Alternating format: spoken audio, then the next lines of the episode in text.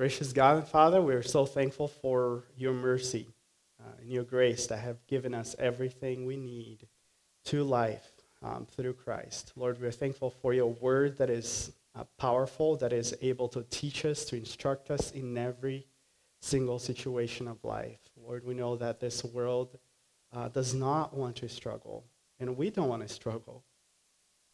And yet, um, in your sovereign grace and, and kindness, you allow us to go through moments of deep darkness. Um, and I pray, Father, that as we look to your word, we might find hope, um, that even as we look at the world and how they have perceived the issue of sadness and grief and what they call depression, we may find ways to encourage and to point them to the truth. Um, Lord, we need you and ask your help over our time here. In Jesus' name, amen. All right. Just as a way uh, of starting, uh, Scripture won't use the word depressed. I think there was there's one occurrence in our NASB translation, and it's in 2 Corinthians chapter 7. 2 Corinthians chapter 7. And Paul is speaking to the Corinthians after he has written that harsh letter to them, um, calling them out to repentance. And, and here's he speaking some of his own experience that he had in his missionary journey. So 2 Corinthians chapter 7. Uh, and then let's look at verse 5 and on. 2 Corinthians 7, verse 5.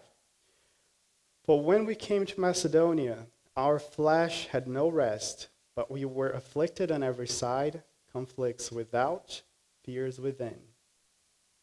But God comforts the depressed.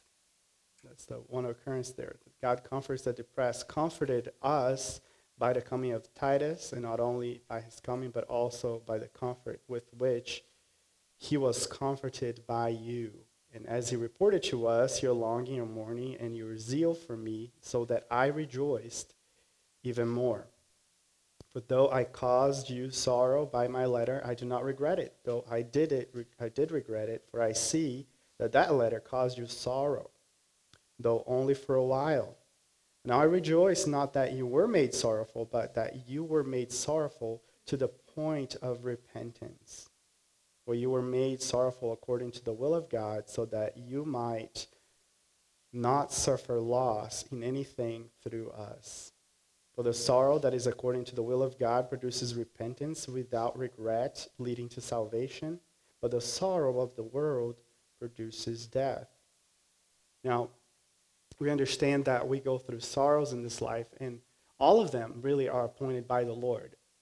It might be as a discipline, um, of his loving kindness toward us, um, or it might be, in a sense, um, his discipline in transforming us and wanting to change us.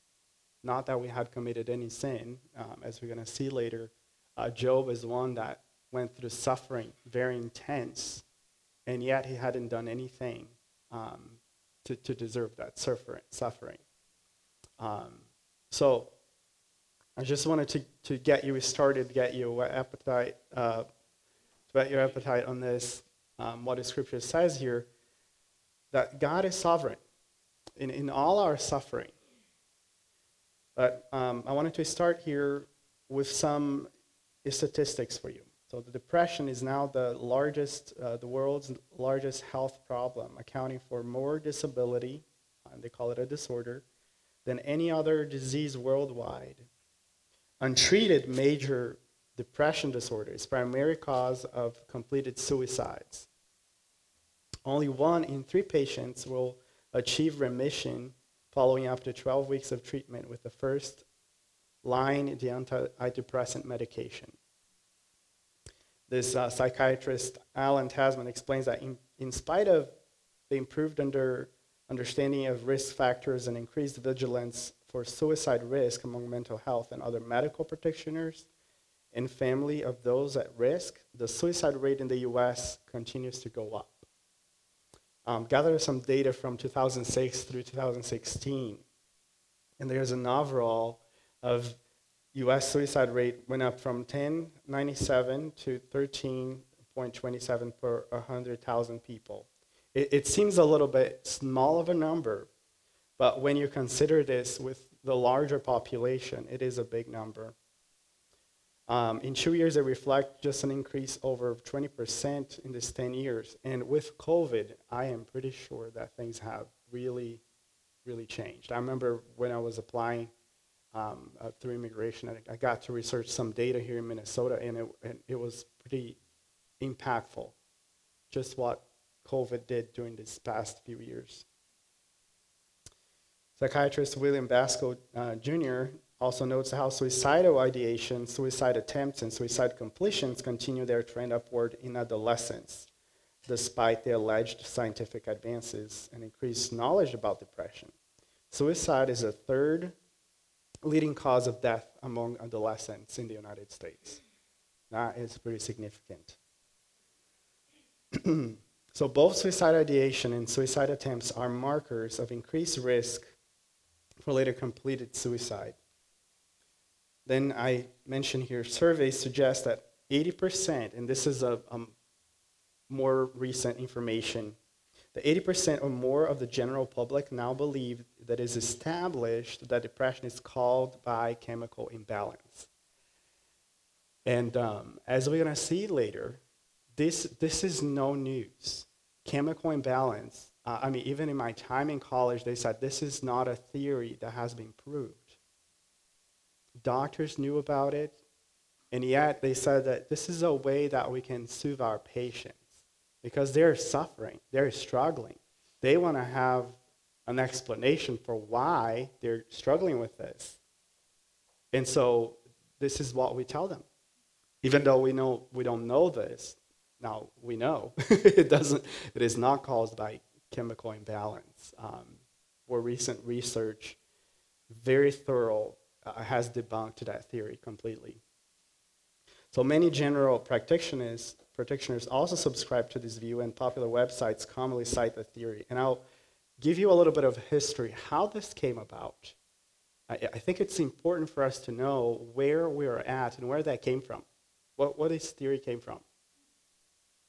In the US, um, selective serotonin reuptake inhibitor, SSRI, antidepressant, It's the most common one used for uh, treating depression. Um, this highly successful director uh, to consumer advertising is the what explain the campaigns that explain how this medication got so popularized here in the U.S. Um, so another interesting thing is that in Brazil we cannot have advertisement in our, in our TV for medication because the, our, uh, our surveillance agency, which will be equivalent to the FDA here in the US, they believe that that is very harmful. And I, do, and, and I whole, wholeheartedly agree. You're targeting the patients that don't have enough information, and you are appealing to their suffering to have people to seek medication. And so, um, for instance, sertraline or Zoloft uh, was the sixth best-selling medication in the U.S. in 2004. Over three billion in sales, uh, likely due this advertisement, heavy advertisement in the TV and to the doctors. Um, they widely dismissed advertising campaigns staring Zoloft's miserably depressed avoid creature, avoid creature. It, it's you know they portrayed a person miserable and then, uh, you know, just saying, you know, your, your days are dark, and they start appealing to that, and then they show the person taking the medication how happy they are, smiling, and playing with the grandkids, and it, it, it's just that appeal. Who doesn't want a life like that, going through suffering and struggle? Research has demonstrated that this class wide SSRI advertising has expanded the size of the antidepressant market, and the SSRIs are now among the best-selling drugs uh, for medical practice. So I have a, a PowerPoint presentation with a few quotes uh, from um, the, we're, we're going to get there eventually, from the pharmaceutical industry.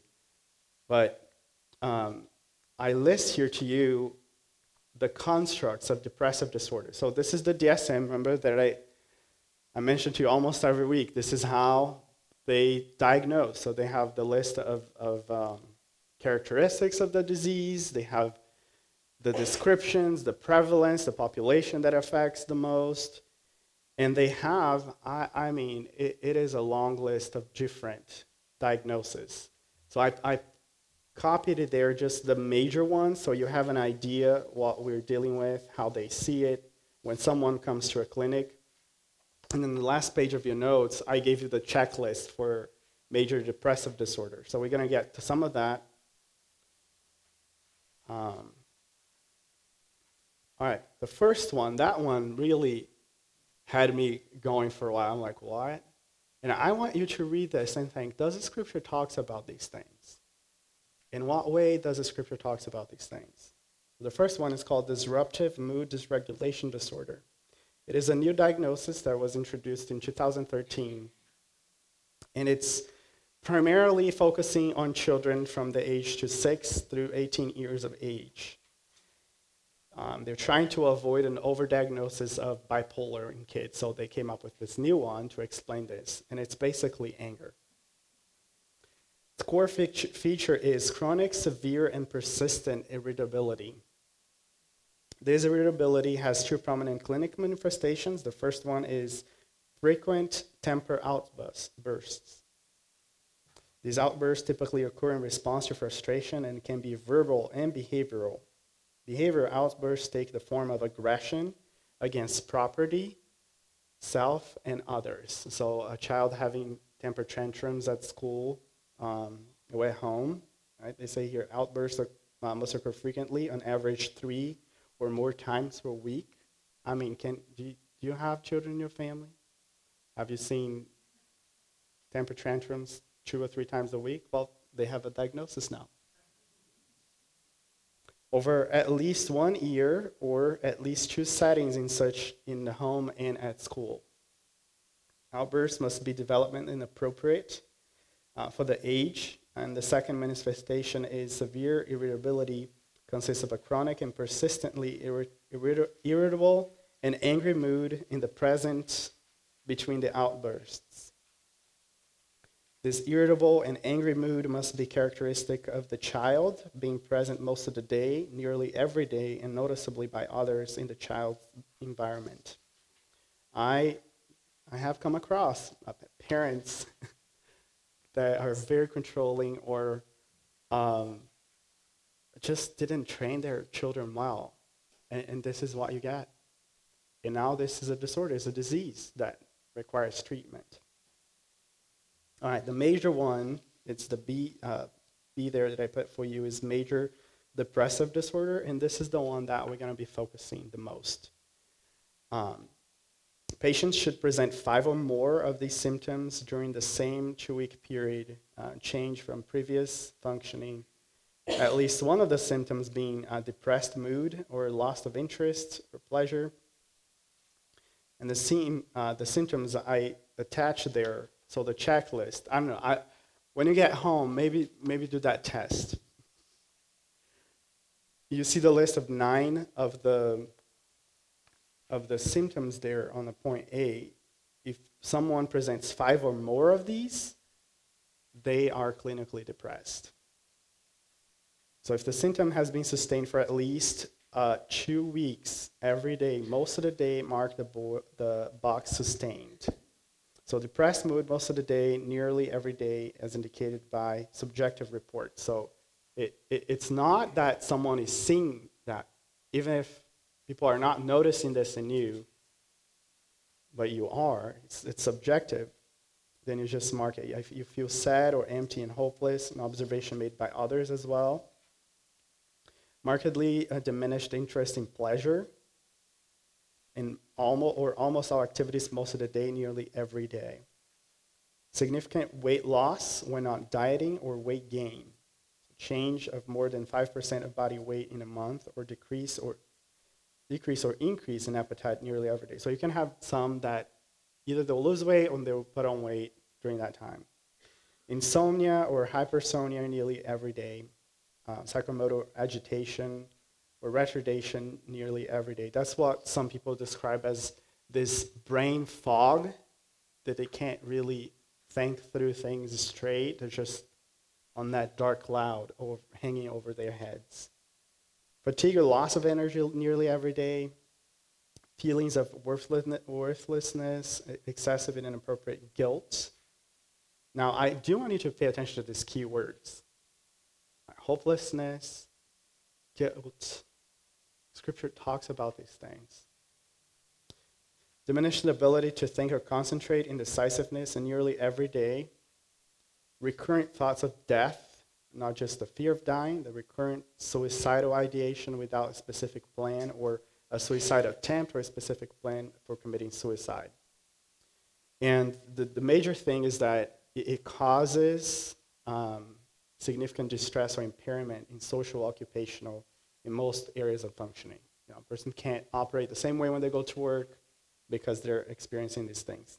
Now, there's more qualifications. You know, they classify them as mild, moderate, or severe. Um, there is just so much that you can you can see on this. Then um, there is the persistent uh, depressive disorder or dysthymia. So if those symptoms have lasted for over a period of two years, then you have a different diagnosis. It's the persistent kind of depression. Now, I don't know. I did put something there just to break because this is so heavy. I got some cartoon there. If you flip a page, I think we have it there in our presentation. Peanuts. I appreciate peanuts.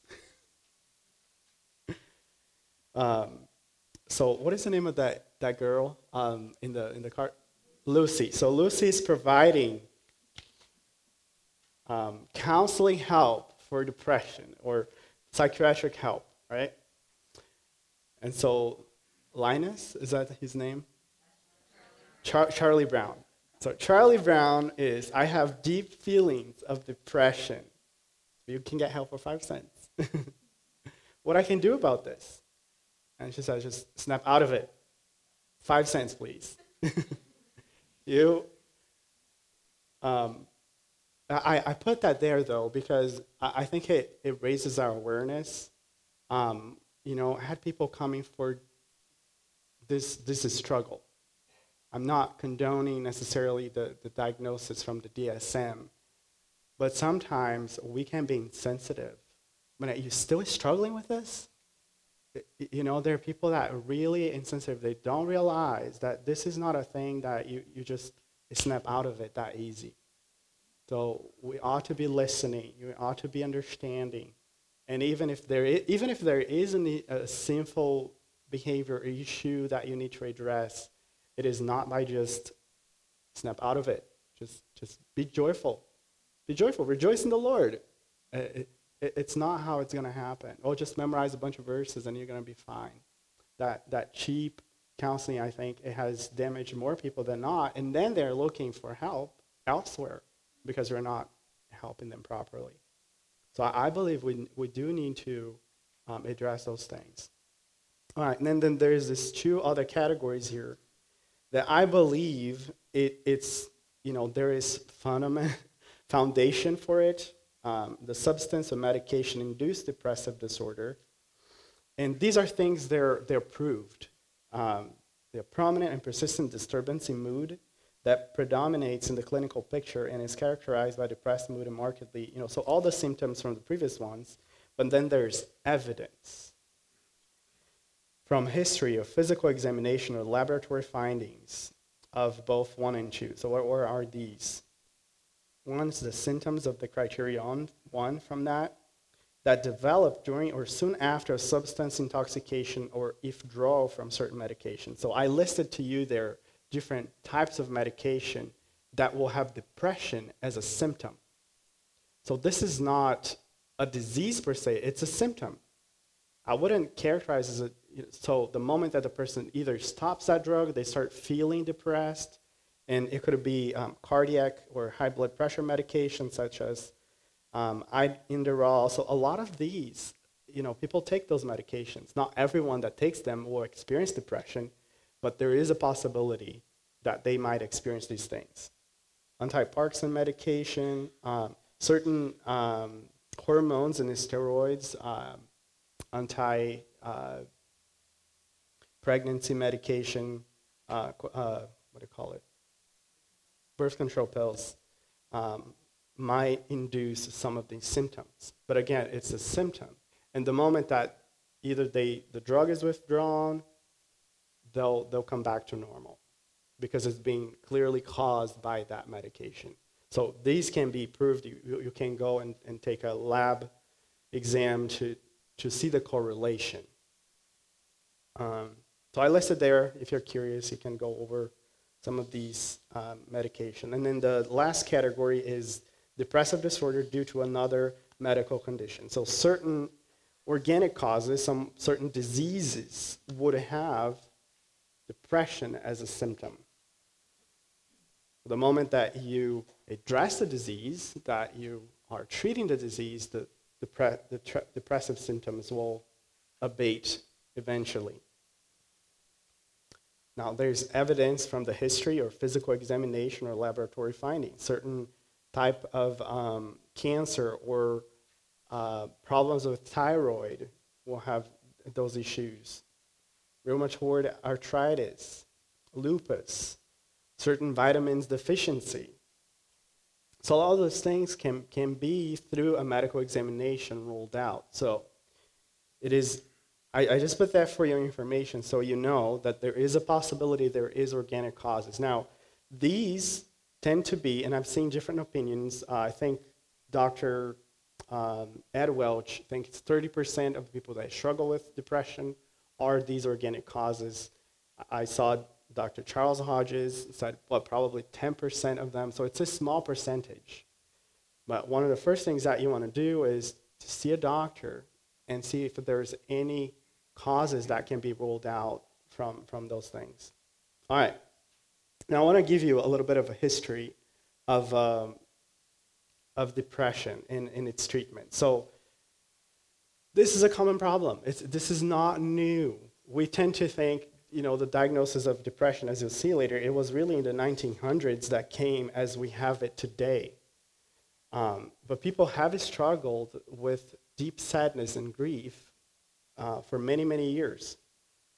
In the early 1600s, depressive disorders were commonly called melancholia, uh, from the Greek word black bile, because of the false belief that the kidney or the spleen um, cause people to be sad, hopeless, or even manic. So that's what melancholia means, and that's how they called it. Other terms such as neurasthenia or mopishness have also been utilized by secularists to describe these human struggles. Then moving on to the 1800s, the German psychiatrist Emil Kraepelin, mind you, this guy, Emil Kraepelin, is one of the major forces in uh, what we call today mental illness. And, and these are people during um, that set the basis for German Nazism, you know, during that time to talk about the, the, the purity of the race. So people that with mental illness were disabled and they needed to be exterminated. So the diagnosis of those diseases that they came up with wasn't really, uh, oh, we're, we're being compassionate about people suffering. No. It's how can we know so we can eliminate them? So it, the, the origin of these things are very dark. They created the, his diagnosis called affective psychosis, meaning the emotional condition of the soul, and included both the unipolar or the bipolar depression. So this is 1800s. Now we move on to the 1952 we have already the American Psychiatric Association established. And they began to describe, this, describe these struggles as a depressive reaction or manic depressive reaction. That was the DSM 1, the first publication of uh, their statistical manual for diagnosis. And the history leads us today to the current primary labels of uh, depression or bipolar. So, for some of you that don't not familiar with the whole unipolar, bipolar.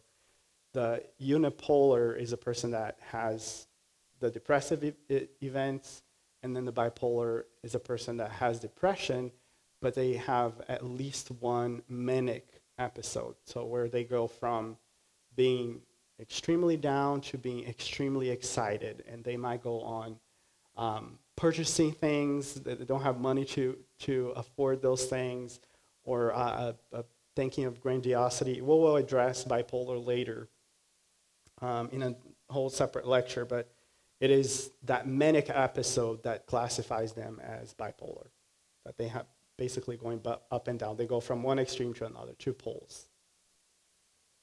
All right, moving on. And then that's the picture that you see there. In the same year, 1952, the clinicians at the Staten Island Seaview Hospital discovered by mistake the first uh, antidepressant drug while treating tuberculosis patients with a new experimental uh, neurotransmitting acting drug. So they acted in the neurons, uh, and for whatever reason, they um, messed up. They never proved what it is. Um, they can't explain, which for me was kind of fascinating. Um, every time you go study a disease in, in pharmacy school, you have a pathology, have an explanation on how that disease is happening at a cellular level. But then we come to the psychotic medications and the, um, the psychiatric diseases, there was no mechanism of action, how that pathology is established. And then how then you treat it, the drug has an effect. You don't know how it's working, but it's working.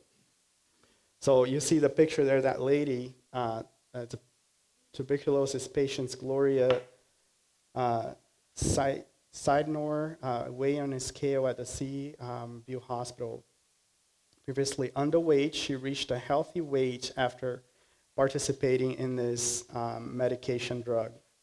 Now, what happened is within weeks, they were more alert, more sociable, regaining um, their lost weight. Obviously, due their uh, loss of weight was due to the tuberculosis, not depression. But they did get more cheerful, and they did increase their weight. So then that's when they started analyzing this, this drug for um, that other uh, prescription. So they were called monoamine oxidase inhibitors, so MAL, um, AO. These preventive uh, enzymes in the brain from breaking down uh, key chemicals, including norepinephrine, serotonin, and dopamine. Soon, psychiatrists began prescribing these drugs on a larger population of depressed patients. While some of the results were promising, researchers were cautious to note that there were varying degrees of improvement in these cases. It's not everyone that took the medication felt good. So over the next decade or so, researchers endeavored to develop even better antidepressant drugs and for few desirable side effects, because they have many. So late 1960s, scientists found evidence that corpses of patients who died by suicide had low serotonin levels. So as a result, the pharmaceutical companies race to develop anti-drugs uh, targeting serotonin. All right, now that's where the things gets really dicey because when you you're trying to establish, you come up with a disease. This is to, to prove this is a real disease and not something that someone has has been thinking. You have to establish the pathology. How how your body is, is working at a cellular level to be able to prove that disease. What, so they've never been able to do with any of these diseases, apart from those that you know that is being caused by medication or is being caused by certain diseases that has depression as a side, if, you know, as a symptom, not necessarily as a main cause, as the main disease. They've never been able to do that with none of the psychiatric diseases. Yes, Ricky. Yeah. Yep, yep. It's it's it's a faulty logic. There is a it's it's a medical term for this. I I didn't memorize it. it was a uh, Latin term that basically they work their way backwards. If this drug is affecting them in a positive way, there must be something wrong with them. So the, they're bringing the diagnosis not really from the disease per se, but from the drug that has a positive effect and makes people feel good. Um, and there were many doctors that have that, done that for different diseases, and they were never able to prove the, this kind of reasoning. It's not very well accepted in the medical community, um, this way of, of re- reasoning. So 1965, Harvard psychiatrist Joseph Schildkraut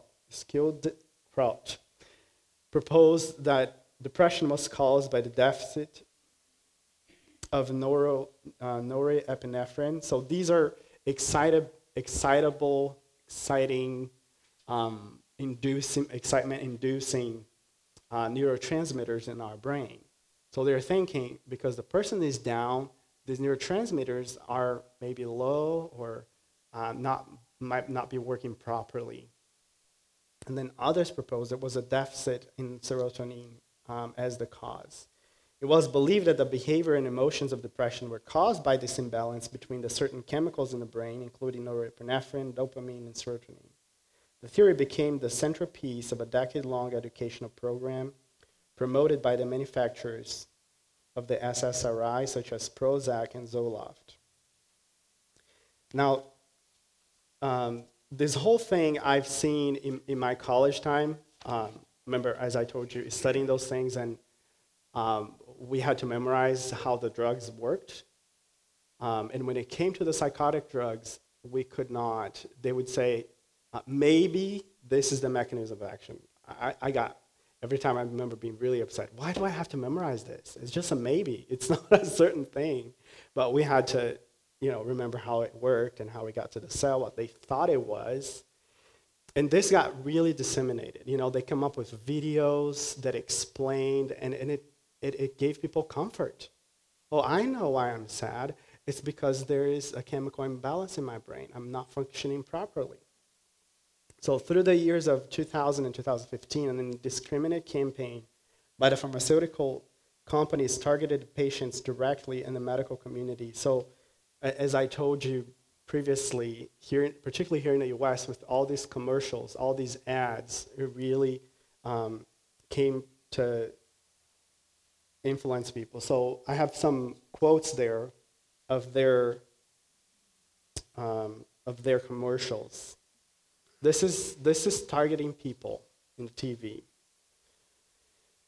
Um, so the first one, Celexa helps to restore the brain chemical, the brain chemical balance by increasing the supply of a chemical messenger in the brain called serotonin. Although the brain chemistry of depression is not fully understood, but yet they're saying there does exist a growing body of evidence to support the view that people with depression have an imbalance of the brain neurotransmitters. Now, mind you, most of these studies are being funded by the pharmaceutical industry. Imagine when you go and, and you, you, you take several pictures. You go for a vacation and you take several pictures. Then you delete the ones that you think is really awkward right? Because you don't want to keep it. You want people to, to, see you and be ashamed of it. So they delete those pictures, and you have out of 100, maybe you, have, you keep 20. That's how some of these studies were done. Y- you have positive and negatives, and a lot of negatives that they just, well, let's just put this under the rug. It's not really relevant. Maybe there was bias, there was bias here. And so out of that, a small amount that is preserved of the studies they go on and say, oh, there's increasing evidence that this is working. I remember one of the studies that I read, it was, they were saying out of, uh, there was 80% of, uh, of success with people. It was a group of 300. Now, they selected the 27 people that did have a good result on, on that population, and then they picked up the, the, the success rate of 80%, based not on the 300 population, but on the 27. It's just amazing how they manipulate the, that data. Fluoxetine, I remember this, especially in Brazil, the, the, the thing was that it does decrease weight, so people were struggling with being overweight. They were taking off of the depression, but because they wanted to get thinner. So when you're clinically depressed, one thing that can happen is the level of serotonin, a chemical in your body that may drop. So you may have trouble sleeping, feel unusually sad or irritable, find it hard to concentrate, lose your appetite, lack of energy, or trouble feeling pleasure. To help bring serotonin levels closer to normal, this medicine, the medicine doctors now prescribe most often is Prozac. This is I mean, it is going on commercial. Things that have no foundation or proof that exist, but they're speaking as if this, this is true. And I believe for us as believers, um, yes, we extol the truth of God's word, but we extol truth in general. We, we don't endorse lies. And I think it's important for us to think this, this, is, this is manipulation of truth. Um, all right, moving on. We'll get past this historical part and we'll get to more meaty and interesting things here in a little bit. Now, um, 2013, the DSM removes the clause unknown cause. So when I was in school, this is how I learned about depression. It, people, they're struggling, they're suffering, they have this deep sadness, but there's no known cause. So, say if someone lost a, a loved one, or they lost a job, or they had a, a, you know, the end of a relationship that was very traumatic. So that could not be depression because there is a correlation, there is a cause, an underlying cause for those things. So this is in my time in college. That's it was eliminated. This is not depression. It's only when you don't know uh, uh, the the cause. For no reason, the person just starts getting sad, which is still you know still have people that struggle with that. Um, and yet, that, that was removed. And now we have, you know, a growing number of people because we have a lot of grieving people with the loss of someone, with, you know, a, a traumatic breakup or um, loss of a job, moving um, to a different place. So there's a variety of things that wasn't diagnosed as depression that now is put in the bunch there. And then this is more recent. In July of 2022, after years of manipulating uh, manipulation from the pharmaceutical industry over published studies and a continuous discrediting by the medical and the psychological community, a multi-professional group published one of the most thorough analyses of the theory of the chemical imbalance in the Journal of Molecular Psychiatry, concluding, the main areas of serotonin research provide no consistent evidence of there being an association between serotonin and depression, and no support for the hypothesis that depression is caused by lowered serotonin activity and concentrations. So, and this is not the first time. This was July of this year. Um, I had many quotes. I, I, don't want to read all of them there, um, but I can provide it for you from previous studies that saying that has not been found. This has not been found. Like during the year, the 2000s, a lot of research has been published on this. Now they did this meta-analysis that gathered all these studies, put together and say, let's really see if what they're saying that the majority of the studies say that there is a correlation between serotonin and chemical imbalance uh, connected to depression. And guess what? It wasn't, it wasn't there. All right?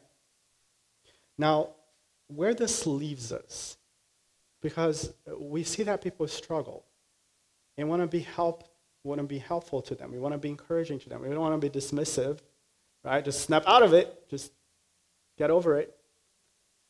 The Bible speaks of this human experience uh, in the concept of sadness. It's, this depression, I would say, is a deep sadness. It is common to the human nature. Um, I think if you watch the video that I sent the link earlier, Dr. Berger talks about the fact that in Genesis 3, once you know the humanity fell, sadness and, and pain and hurt became part of the human experience. So it is not abnormal to experience sadness. I mean, you, you, Cain kills his brother. How do you think Adam and Eve felt? there's suffering, there's pain that involves with that loss, with that grief. It, it is part of being human and living in a sin-cursed world that we will face these struggles, that we will face sadness. So it's not abnormal.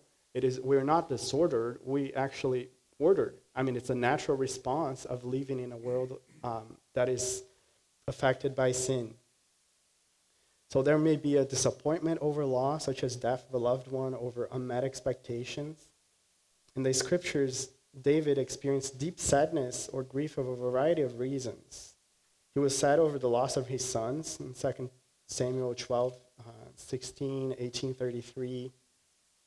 He felt grief over his sins. Right? Psalm 6 and Psalm 32, David talks about his experience when he committed the adultery with Bathsheba and then later um, killed Uriah and the guilt that he was facing.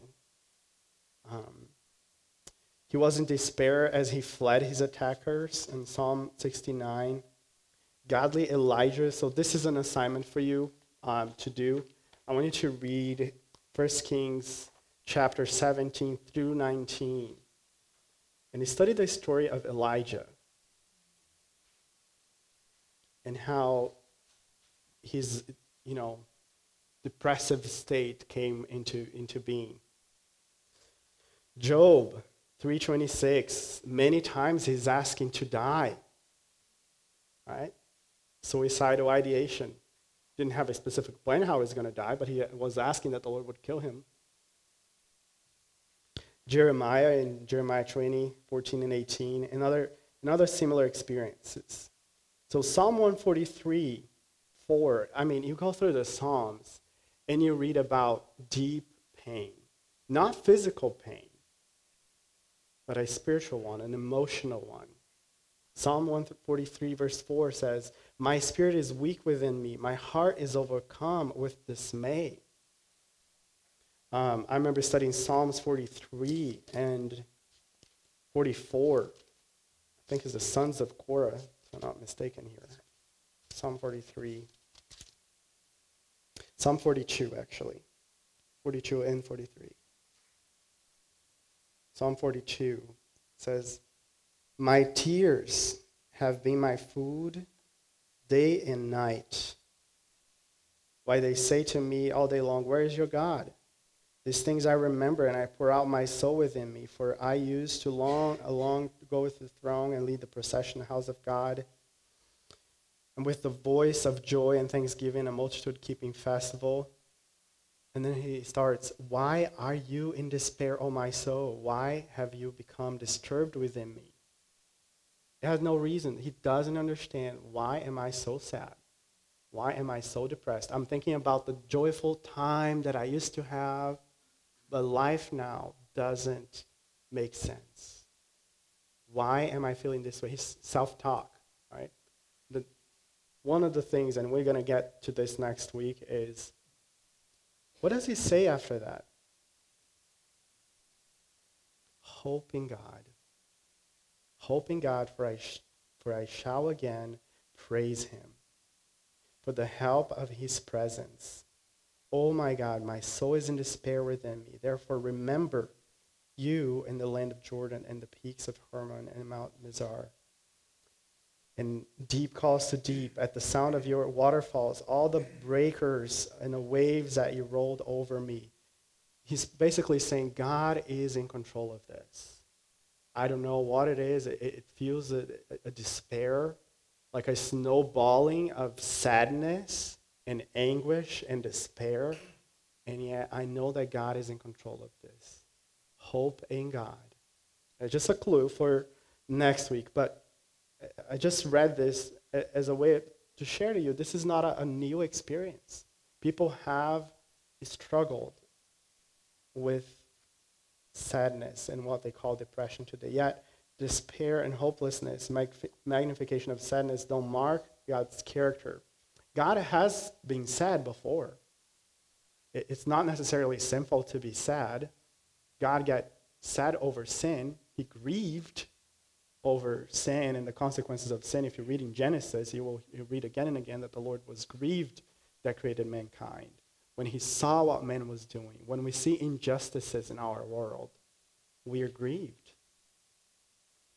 But yet, um, when, even when Jesus experienced sadness, he did not grieve with despair.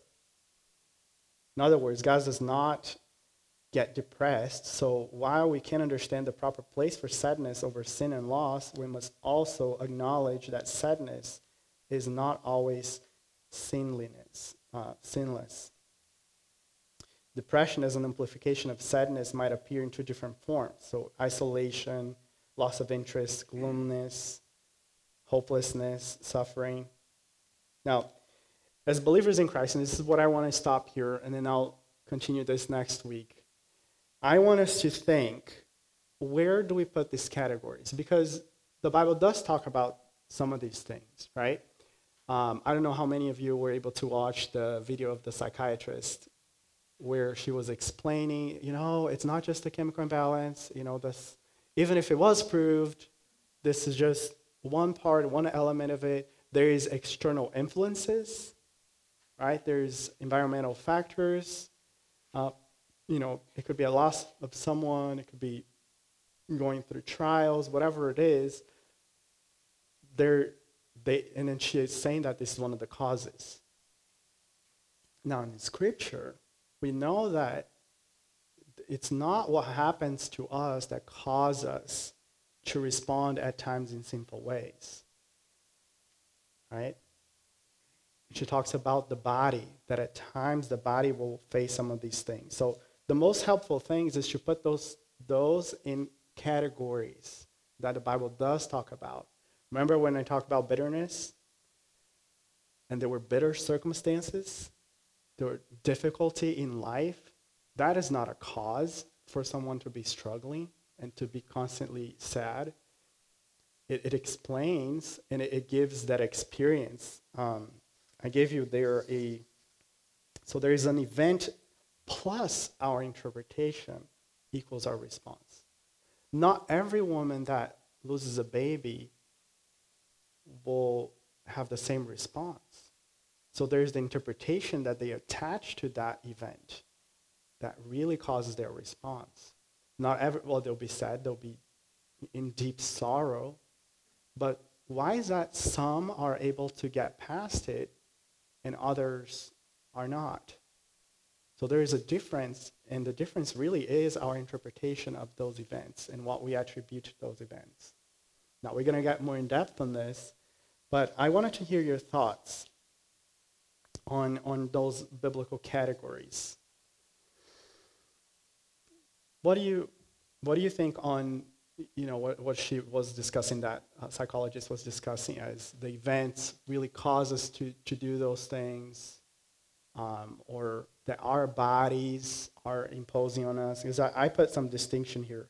Insomnia, hypersomnia, this is body, right? Our main focus on when counseling and helping someone will be focusing at the heart.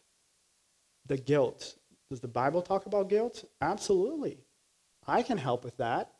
I might not be able to help with the fatigue and the loss of energy, but I can help with the lack of thankfulness, the persistent guilt, the suicidal thoughts. The Bible addresses all those things at a heart level. So making that distinction will give us kind of a guidance where we go with this. All right. Questions, observations. We'll get more in depth into this. I, I just wanted to give you a preview on the history, right, and and how the world sees it. But now, scripturally, observation thoughts. Yeah. Yeah. Mary, thanks for sharing that. It, because uh, Mary is talking about her experience and saying how uh, medication has helped her. You know, um, as I said, there's a small percentage that there is some good. Um, and yet, it, it doesn't address any of those, you know, the, the guilt, the, the spiritual part of it. Um, so I gave some guideline there at the end in the notes um, when it comes to medication. Obviously, if someone is taking a medication, I, am not going to tell them uh, just to stop it because I'm not a doctor. And um, to remove people from that without de-escalating or, or, or having the proper, proper monitoring, it won't, it won't help. Now, um, I don't know what, are you in a regime of two or three medications, one, or what, what is that like? Yeah. And uh, the, that's the interesting part because technically, it, it, you can't have it for more than four months. For, you know, I want you to, to think over this actually. I'm not going to give a full answer right now. Um, there's a documentary. It's called um, Medicating Normal, where you have doctors speaking on, on this issue of medication and how really it has caused people to depend and to rely on those and, and face a lot of side effects. I don't know how some of the side effects has affected you, uh, Mary in particular. But it, for the most part, it, it doesn't help. And for people to get for a longer and longer period of time, you would have more and more side effects. Um, so I, I would be careful um, if you are helping someone to tell them, oh, you should stop. Address the heart. Address the heart. Um, the Bible does talk about those things. And let the doctor deal with that. Now, if the person is experiencing improvement at, with the counseling and with the dealing with the heart, um, you know, I see more as what Mary said as a clutch for, for something temporary. I mean, someone are, is not being able to sleep at all. Uh, the person is not functioning. It's not going to solve the heart issues, but at least will help them to have a clear mind in that moment. And if it is, if they are responding well, I think we should have the humility to say, yeah, I know it's not a chemical imbalance, but it does something in the brain. It, it, it does. We don't know for all everyone. We have stories of success. Most of them, people and re, even doctors, taking those medications, they are in a struggle to wean it out. Because once you put in one and then you have to attach another and another because it's not responding the same way, the rate of, of re-inciting those things keep coming back, keeps coming back. So, yeah, Kathy. Mm-hmm. So the sometimes it's the numbing of, of the, the feelings that happen. You know, I think that's the majority of what I hear from people is that there is a numbing of I, I can't feel that, you know, guilt anymore, or I, because I just don't feel anything. Um, but then we have people like Mary that does experience an improvement, and I think we ought to, to be humble enough. I mean, 100 years ago, we had aspirin, right? It, it, just people took for everything. They, they didn't know why, you know, worked, but it worked. Um, so for a small percentage of people that the medication does work, we don't know yet how it works. We know that it's not chemical imbalance. We know that it's not serotonin. Um, but then my question would be, um, how much of that is a placebo effect? Most of the studies shows people put the hope on, on that, oh, I'm going to feel better. And they take it, and they feel better. Not because the drug is acting, but because hope is in there. Hope is a key element on the, on the healing and feeling better. So, you know, any other comments, questions? So Dylan is um, talking about kind of a follow up on the on the fall and how we as the church we, we do care that people suffer. Ultimately, uh, we, we, our hope is in Christ, right? And I think that the meaning of hope, um, even with the studies with the placebo, where people that really are they're getting better just because they took a pill that didn't know what it was in that pill, and they felt better. Just the hope that I will feel better. Now, we have a bigger and greater hope that it's, it's infinitely incomparable than feeling good in the moment, being able to sleep, or much better. Not that we don't want people to feel better today, we do. But we live in a day and age that they do not want to experience sadness at any cost.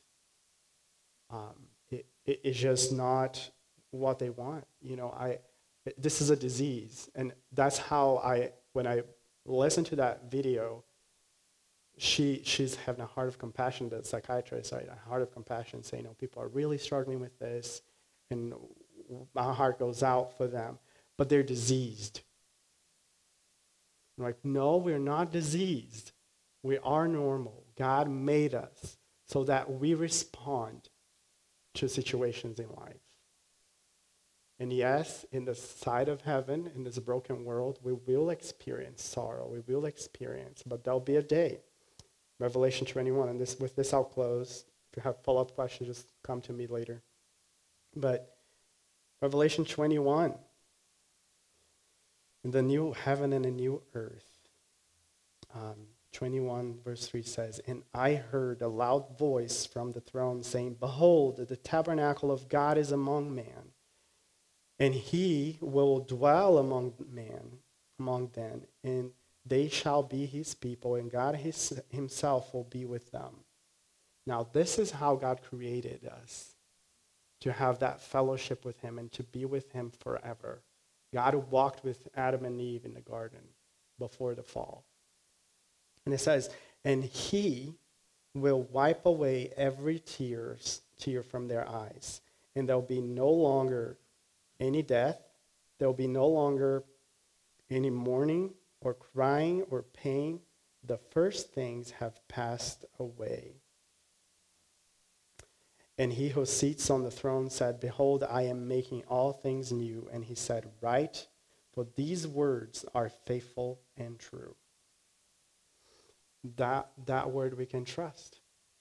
That yes, one day there'll be no more sorrow, there'll be no more pain um, he will make sure that he will wipe away every tear from our eyes. And this side of heaven, we will experience those things. Let's pray.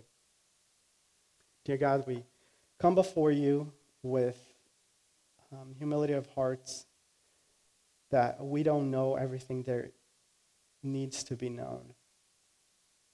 Far from it, Lord. We do know that people will struggle with deep sadness. Um, some that do have genuine cause, um, their bodies are reacting uh, to the fallenness, to the decay in the bodies. But some just not being able to handle life well. And I pray, Father, that you would um, give us this week to reflect on these things, on how we ought to respond and put our hopes not on feeling better but honoring and glorifying you even when things don't get better. Pray that you would give us wisdom as a church to help those in need.